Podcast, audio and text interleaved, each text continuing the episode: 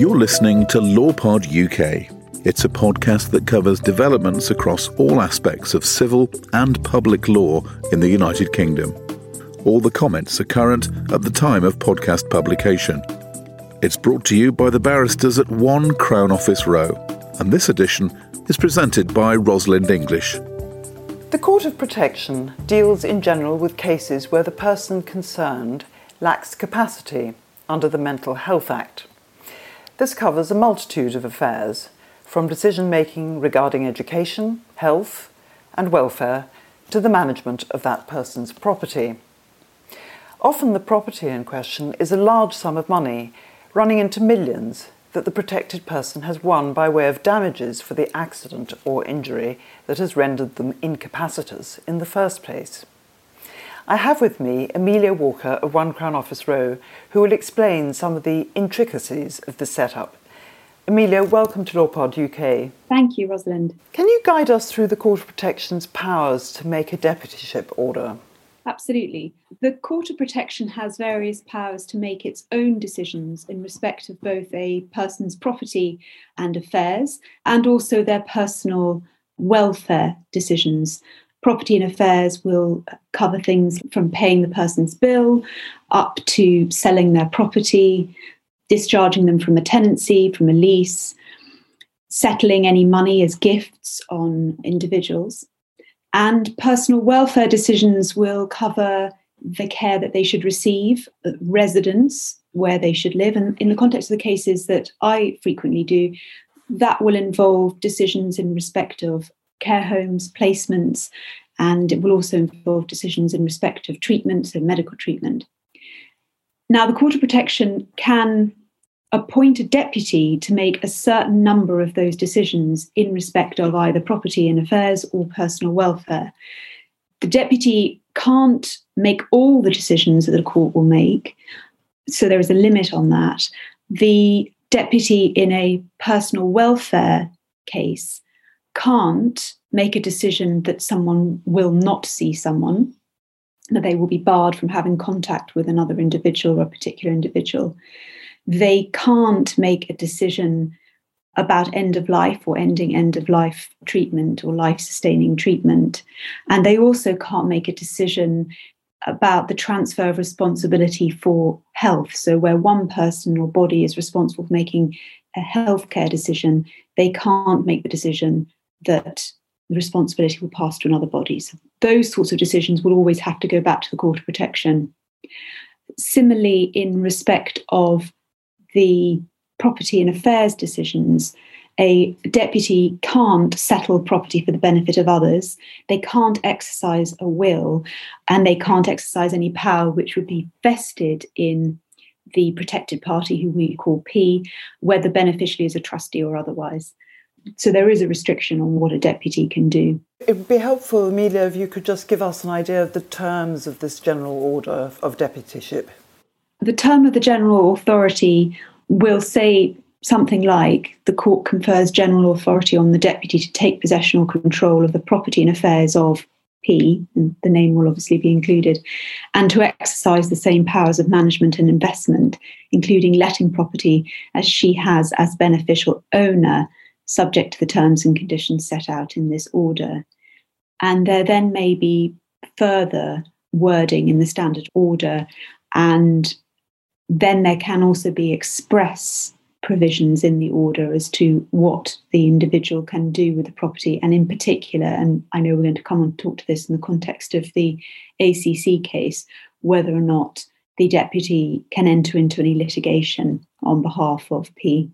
You mentioned the case of ACC. This was a ruling by Hilder J in the joint cases of ACC, JDJ, HPP at the beginning of the year. And it involved this precise question of where the deputy has obvious powers under the order for conveyancing and property matters and so on, and where it shades into litigation and where the deputy should ask for the authority of the court. Could you give us the background to this case, or these joint cases? The decision of Senior Judge Hilder is interesting as almost a one-stop shop, and actually that wording appears in the judgment, for various different points. In fact, I would say almost all points that need to be considered when you're looking at the court's power to appoint a deputy. And I should just say the court can appoint, and this does become important later on in the judgment, can appoint a property and affairs deputy, could appoint a separate personal and welfare deputy, could appoint one person to be both, could appoint two people jointly and severally. So there are various different iterations and permutations of how the deputy system works. As I said, the ACC case is a go-to in terms of a summary of all the different things in many ways that you need to look at when you're considering deputyship. And the starting point is really the extent to which a general authorization, and that's pretty much the wording that I just referred to, it can cover things like litigation and conducting litigation. So it's really about the extent of the general authorization. And it also deals with the terms on which and the circumstances in which a deputy needs to go to the court to have express authorization to do something. So the court needs to step in and make a decision and give the deputy authorization to do something. And in the cases of all three cases, they were looking at retrospective authorization, because in each of the cases, what the deputy had done by then was outside of the terms of what was specifically authorized and what was in the wording. And there was three different cases, as you alluded to. So there was ACC, and in that case, a property and affairs deputy had general authority of powers of management, but no express provision to grant authority to instruct solicitors or conduct any kind of proceedings. And this sort of case very much marries up with the cases that I do with my education barrister hat on, because it involved a young person whose education and healthcare plan had been discontinued when they were 19, which does frequently happen, because at that stage, young people will be coming out of education or training at that point, and they may be moving into the adult social care sector. And the appointed deputy, which in this case was a law firm, had appointed within their own firm, the team of solicitors who dealt with the education side of things to pursue an appeal of the local authority's decision to discontinue the education healthcare plan. And they had done that prior to gaining any authorization from the court. So, as I said, they were going back and trying to get this retrospective authorization. And the other cases involve very different facts, but the same issue. Is that correct? JDJ was slightly different in that the deputies who were appointed were not within the same law firm that was then being instructed to conduct the litigation, but similar in the sense that the young person was pursuing an appeal against the local authority in respect of his education placement.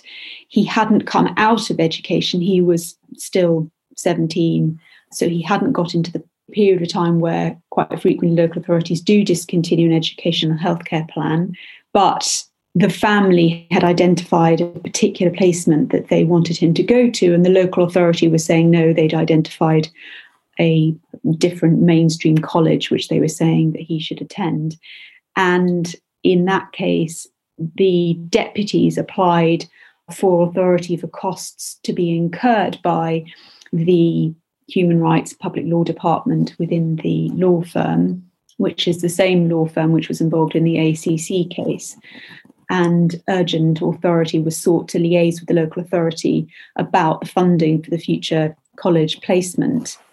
And in order to comply with the tribunal deadlines, the public and human rights law team within the law firm had to go ahead and advise on and issue the appeal against the local authority's decision prior to that authorisation being given by the court. So again, it's a case of that retrospective appeal.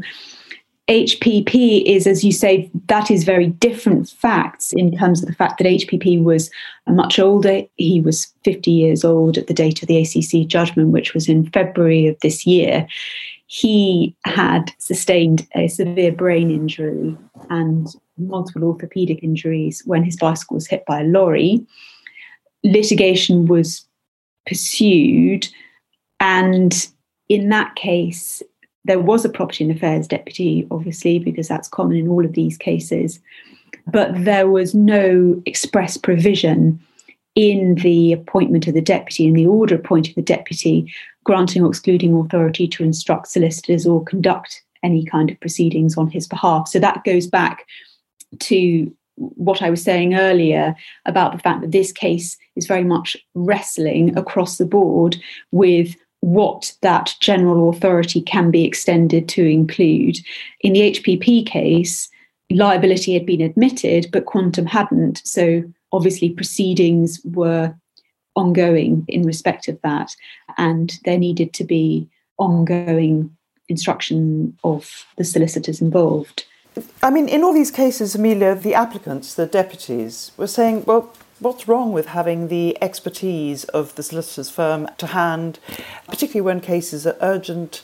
It's surely in the protected person, P's best interests to have another department of the firm dealing with contentious litigation.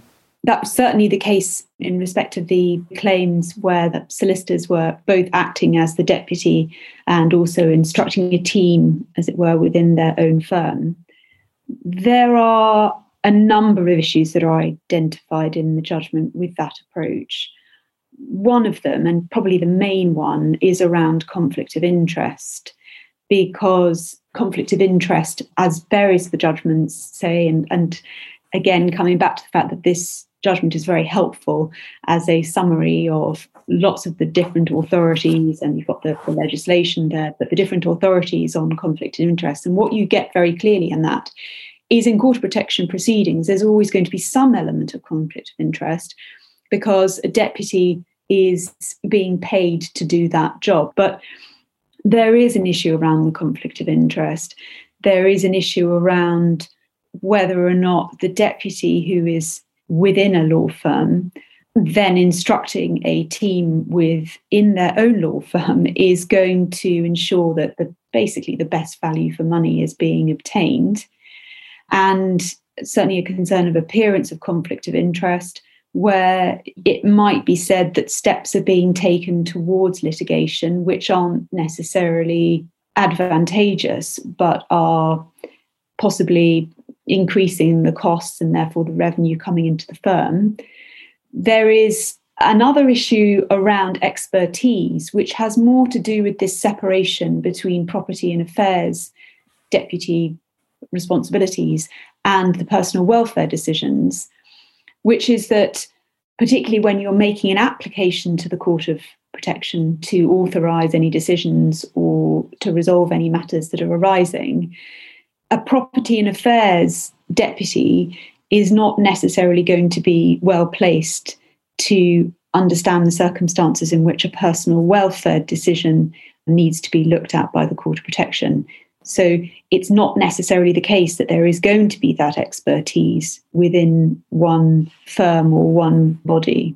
Going into these joint cases, in terms of the Court of Protection's approach, Hilder J, we do have to ask how far along the path towards conducting litigation does the deputyship authority extend? And once the activity, if you like, becomes closer to contentious litigation, where do you draw the line? This is the difficulty, wasn't it? Yes, absolutely. And that was something that the parties wrestled with and had different submissions on. The applicants, who were the deputies, were actually all saying that it should go up to the point of advice in terms of property and affairs management that goes up to the point of a letter before claim. And the official solicitor said, it should be up to the point of a letter of response, because it's only at that point that the court, which is then going to authorise any further steps, will actually know and understand the full scope of the issues. So that's where ultimately the line was drawn. It's when you get up to the point of a letter of response. At the point prior to that, advice and support in starting the process is considered something that can fall within the general authorisation. After that, you are conducting litigation. Now, there are some differences because you're going to have different circumstances in which property and affairs deputies are acting. And I've already referred to the education case. I'm going to come back to that, or the education scenario. You've also got the scenario of continuing healthcare, for example, up until the point when an application for continuing healthcare is refused. It doesn't even actually have to say look anything like litigation, but you've got advice on pursuing the application. You've got advice that you might have, and you may very well go to a public lawyer to actually advise on the proper steps to be taken and how the system works, because that's not necessarily something that's going to fall within a non-legally trained deputy's sphere of knowledge. But it's something that, as I said, a lawyer will be in the community care and healthcare setting will be used to dealing with. Once the application for continuing healthcare is refused, actually Senior Judge Hilder says at that point, anything that comes after that in terms of appealing it would be litigation. So the letter of appeal that then goes to the NHS continuing healthcare body would from that point onwards be litigation. In terms of the education healthcare plan and appeals of local authorities' decisions in those respects, what Senior Judge Hilder said is that the criteria are not financial and the decision is not financial, although she accepted that there may be some financial implications. So this is not a property and affairs decision, effectively. So even advice on the merits of an appeal would not be covered within the general authorisation, and you would always need to get authorisation. And given the time frame for making an appeal, which from the local authority's decision, when they issue an educational healthcare plan, which sets out what the young person or child's needs are, what provision needs to be made for them, and what school or further education setting the local authority is saying they should go to, that period is 2 months. So in fact, it's a very short time frame. But the effect of Senior Judge Hilder's decision is, because this is not a property and affairs matter, you must seek authorisation prior to appointing anyone to act, which is why in both the JDJ case and the ACC case, this matter then came before the court because they were having to seek retrospective authorisation. It is interesting, that decision, about whether or not this falls within property and affairs, because although Senior Judge Hilder nods to financial implications, she doesn't go on to say, and I can't really find this in the judgment in terms of submissions from other parties, what those financial implications might be. And in fact, they could be very significant and they could impact, it seems to me, on P's property and affairs. If, for example, P has a clinical negligence settlement, and that has already been made almost in the expectation that the local authority will fund particular placement, or that there could be an appeal, which would then look to the local authority, or if successful, the local authority would pay for it. It's conceivable that if an authorisation is not given to instruct solicitors, actually the placement costs could come from the clinical negligence settlement. So a portion of that could be carved out, and it may be that hasn't already been factored in. Having said that, that would normally be factored in, so would normally be a contingency. I'm just interested that that's not something that was really talked about, or even there was no reference to the contingency or no reference to the way in which these clinical negligence settlements are structured. But it seems to me you could say that there is an argument that this is actually property and affairs because of the potential impact on the clinical negligence settlement sum. Amelia, can a deputy also act as a litigation friend? Yes, absolutely they can. And it's not uncommon for deputies to also act as litigation friends. One of the issues that arose in this case was circumstances in which a trust corporation, so you may very well have a law firm acting as both deputy and litigation friend. And indeed, that certainly had happened in one of the cases. In that case, the named individual, originally named as the litigation friend after some different swaps of litigation friends previously of people who were known personally to P, left the firm, and then there was an appointment of another person, but that's slightly by the by. The applicant said that they didn't see any legal reason why a trust corporation cannot act as a litigation friend, and that wasn't actually contentious. The issue was their contention that there's no legal reason why a litigation friend could not be authorised to charge for acting as a litigation friend. And the official solicitor said the prospect of P paying their litigation friend raised significant concerns. Those costs would be additional to the costs of the solicitor who was instructed by the litigation friend and would be payable from any damages recovered. So that would constitute a possibly very significant carve-out of damages. And going back to the risk of conflict of interest, the official solicitor also emphasised that those concerns are going to be particularly acute where there's a conditional free agreement that's been entered into, particularly where it would provide for P to be liable for the solicitor's unrecoverable costs. Now, ultimately, the official solicitor didn't invite the court to find it was impossible to authorise a litigation to charge for acting in that way, but pointed out, and this was the quote, that the cases in which it's in P's best interest to have a litigation friend who charges, if P can have a litigation friend who does not charge, will be vanishingly remote. The example there is that the official solicitor offers to act as a litigation friend without any charge in the existing cases in which there are particular criteria which are met.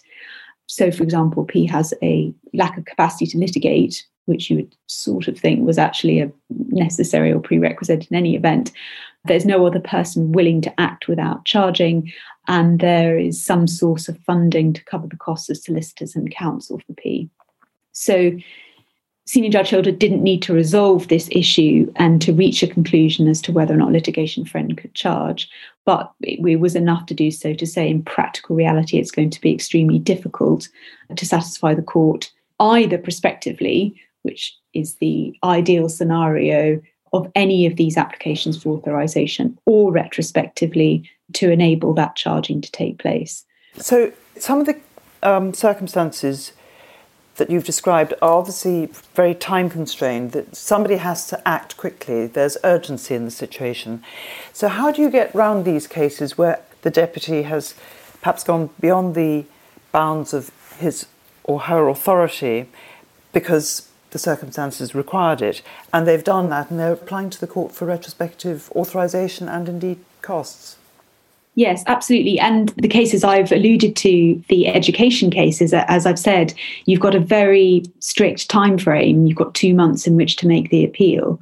And so you do need to act very quickly. And indeed, that 2 months could quite easily be eaten into or gone into by parents or carers or those who are responsible for a child or young person or assisting them other than in a litigious capacity, actually just trying to liaise with the local authority. So you could quite easily find your way down to about 6 weeks, and then you've actually got to put in and lodge the appeal. And there isn't often a great deal of latitude that's given by the tribunal in those circumstances. Having said that, I'd be quite interested to see, and I haven't had a case yet, where the tribunal might have had to wrestle with a late appeal as a result of an application for authorisation going to the Court of Protection first. So I'm going to keep an eye on what the tribunal might do about those sorts of cases. But it does seem that you may be able to get an expedited application for a prospective authorisation into the Court of Protection. What Senior Judge Hilder said is that if you are going to have to seek retrospective authorisation, then you will have to show the court why it was so urgent that authority couldn't be sought prospectively. And one of the considerations the court will take into account there is the length of time between making an urgent application and making the application for retrospective approval. The decision to proceed effectively in breach of the order, which is what the deputy is doing, and the retrospective authorisation is effectively absolving the deputy of liability for breaching the terms of the order. And there is provision for that in the Mental Capacity Act. It is actually expressly provision in respect of attorneys but it's always assumed to apply also to deputies. So that's just to go back and explain what the retrospective authorisation is actually covering. The deputy will have to show why it's in the best interests, or why it was in the best interests of P to proceed without gaining authorisation, and they're going to proceed on their own costs. So clearly that's something that deputies need to take into account. I would just underline that in the education context, because of what I said earlier about Senior Judge Hilder's determination that this isn't something that is a property and affairs decision, the advice stage is not covered. So any assistance that you might get, or the deputy might wish to get, from instructing counsel or instructing a law firm, either within their own firm or outside, that is not going to be covered. So it's just to underline, that's obviously very important, because quite often the deputy will want to get some advice on what the prospects of the appeal are. Any advice that they do obtain on the prospects of the appeal, and that was certainly the case in ACC and JDJ, will be considered by the court when looking at retrospective authorisation.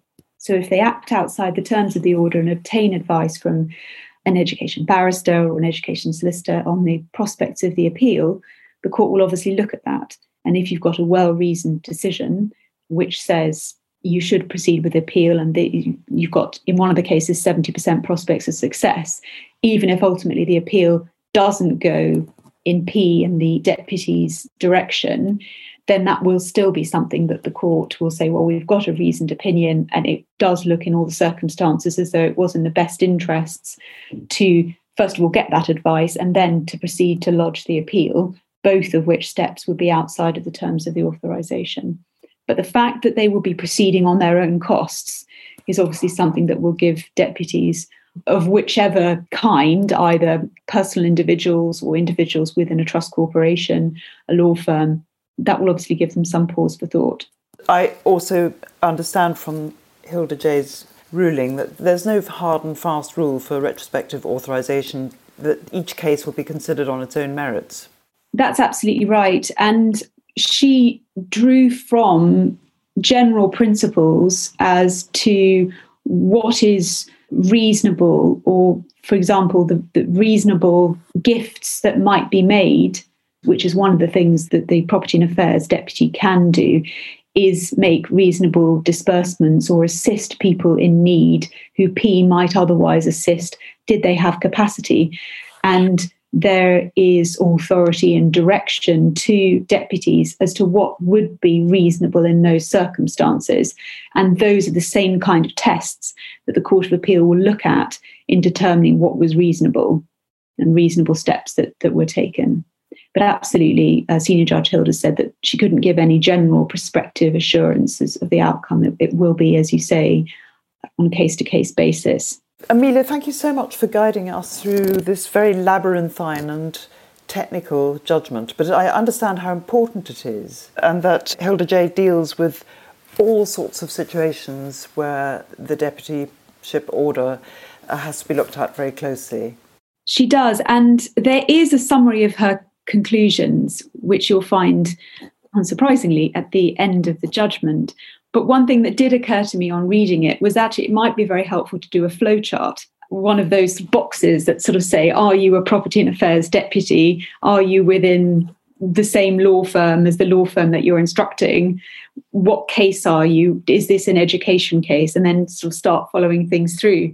And it might just be because I find it easier to look at things like mind maps, but it did occur to me reading it that this might be actually quite helpful.